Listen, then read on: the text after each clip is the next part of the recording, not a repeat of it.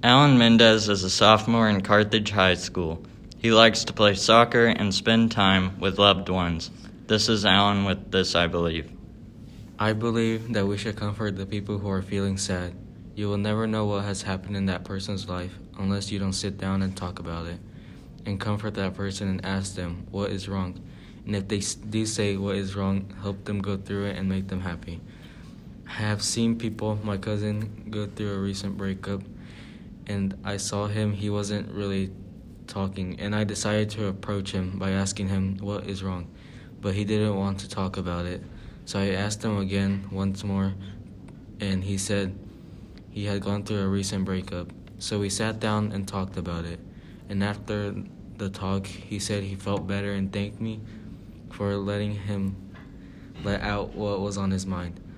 So, what I am trying to say here, just a talk or maybe even a few words can change someone's day. This I believe.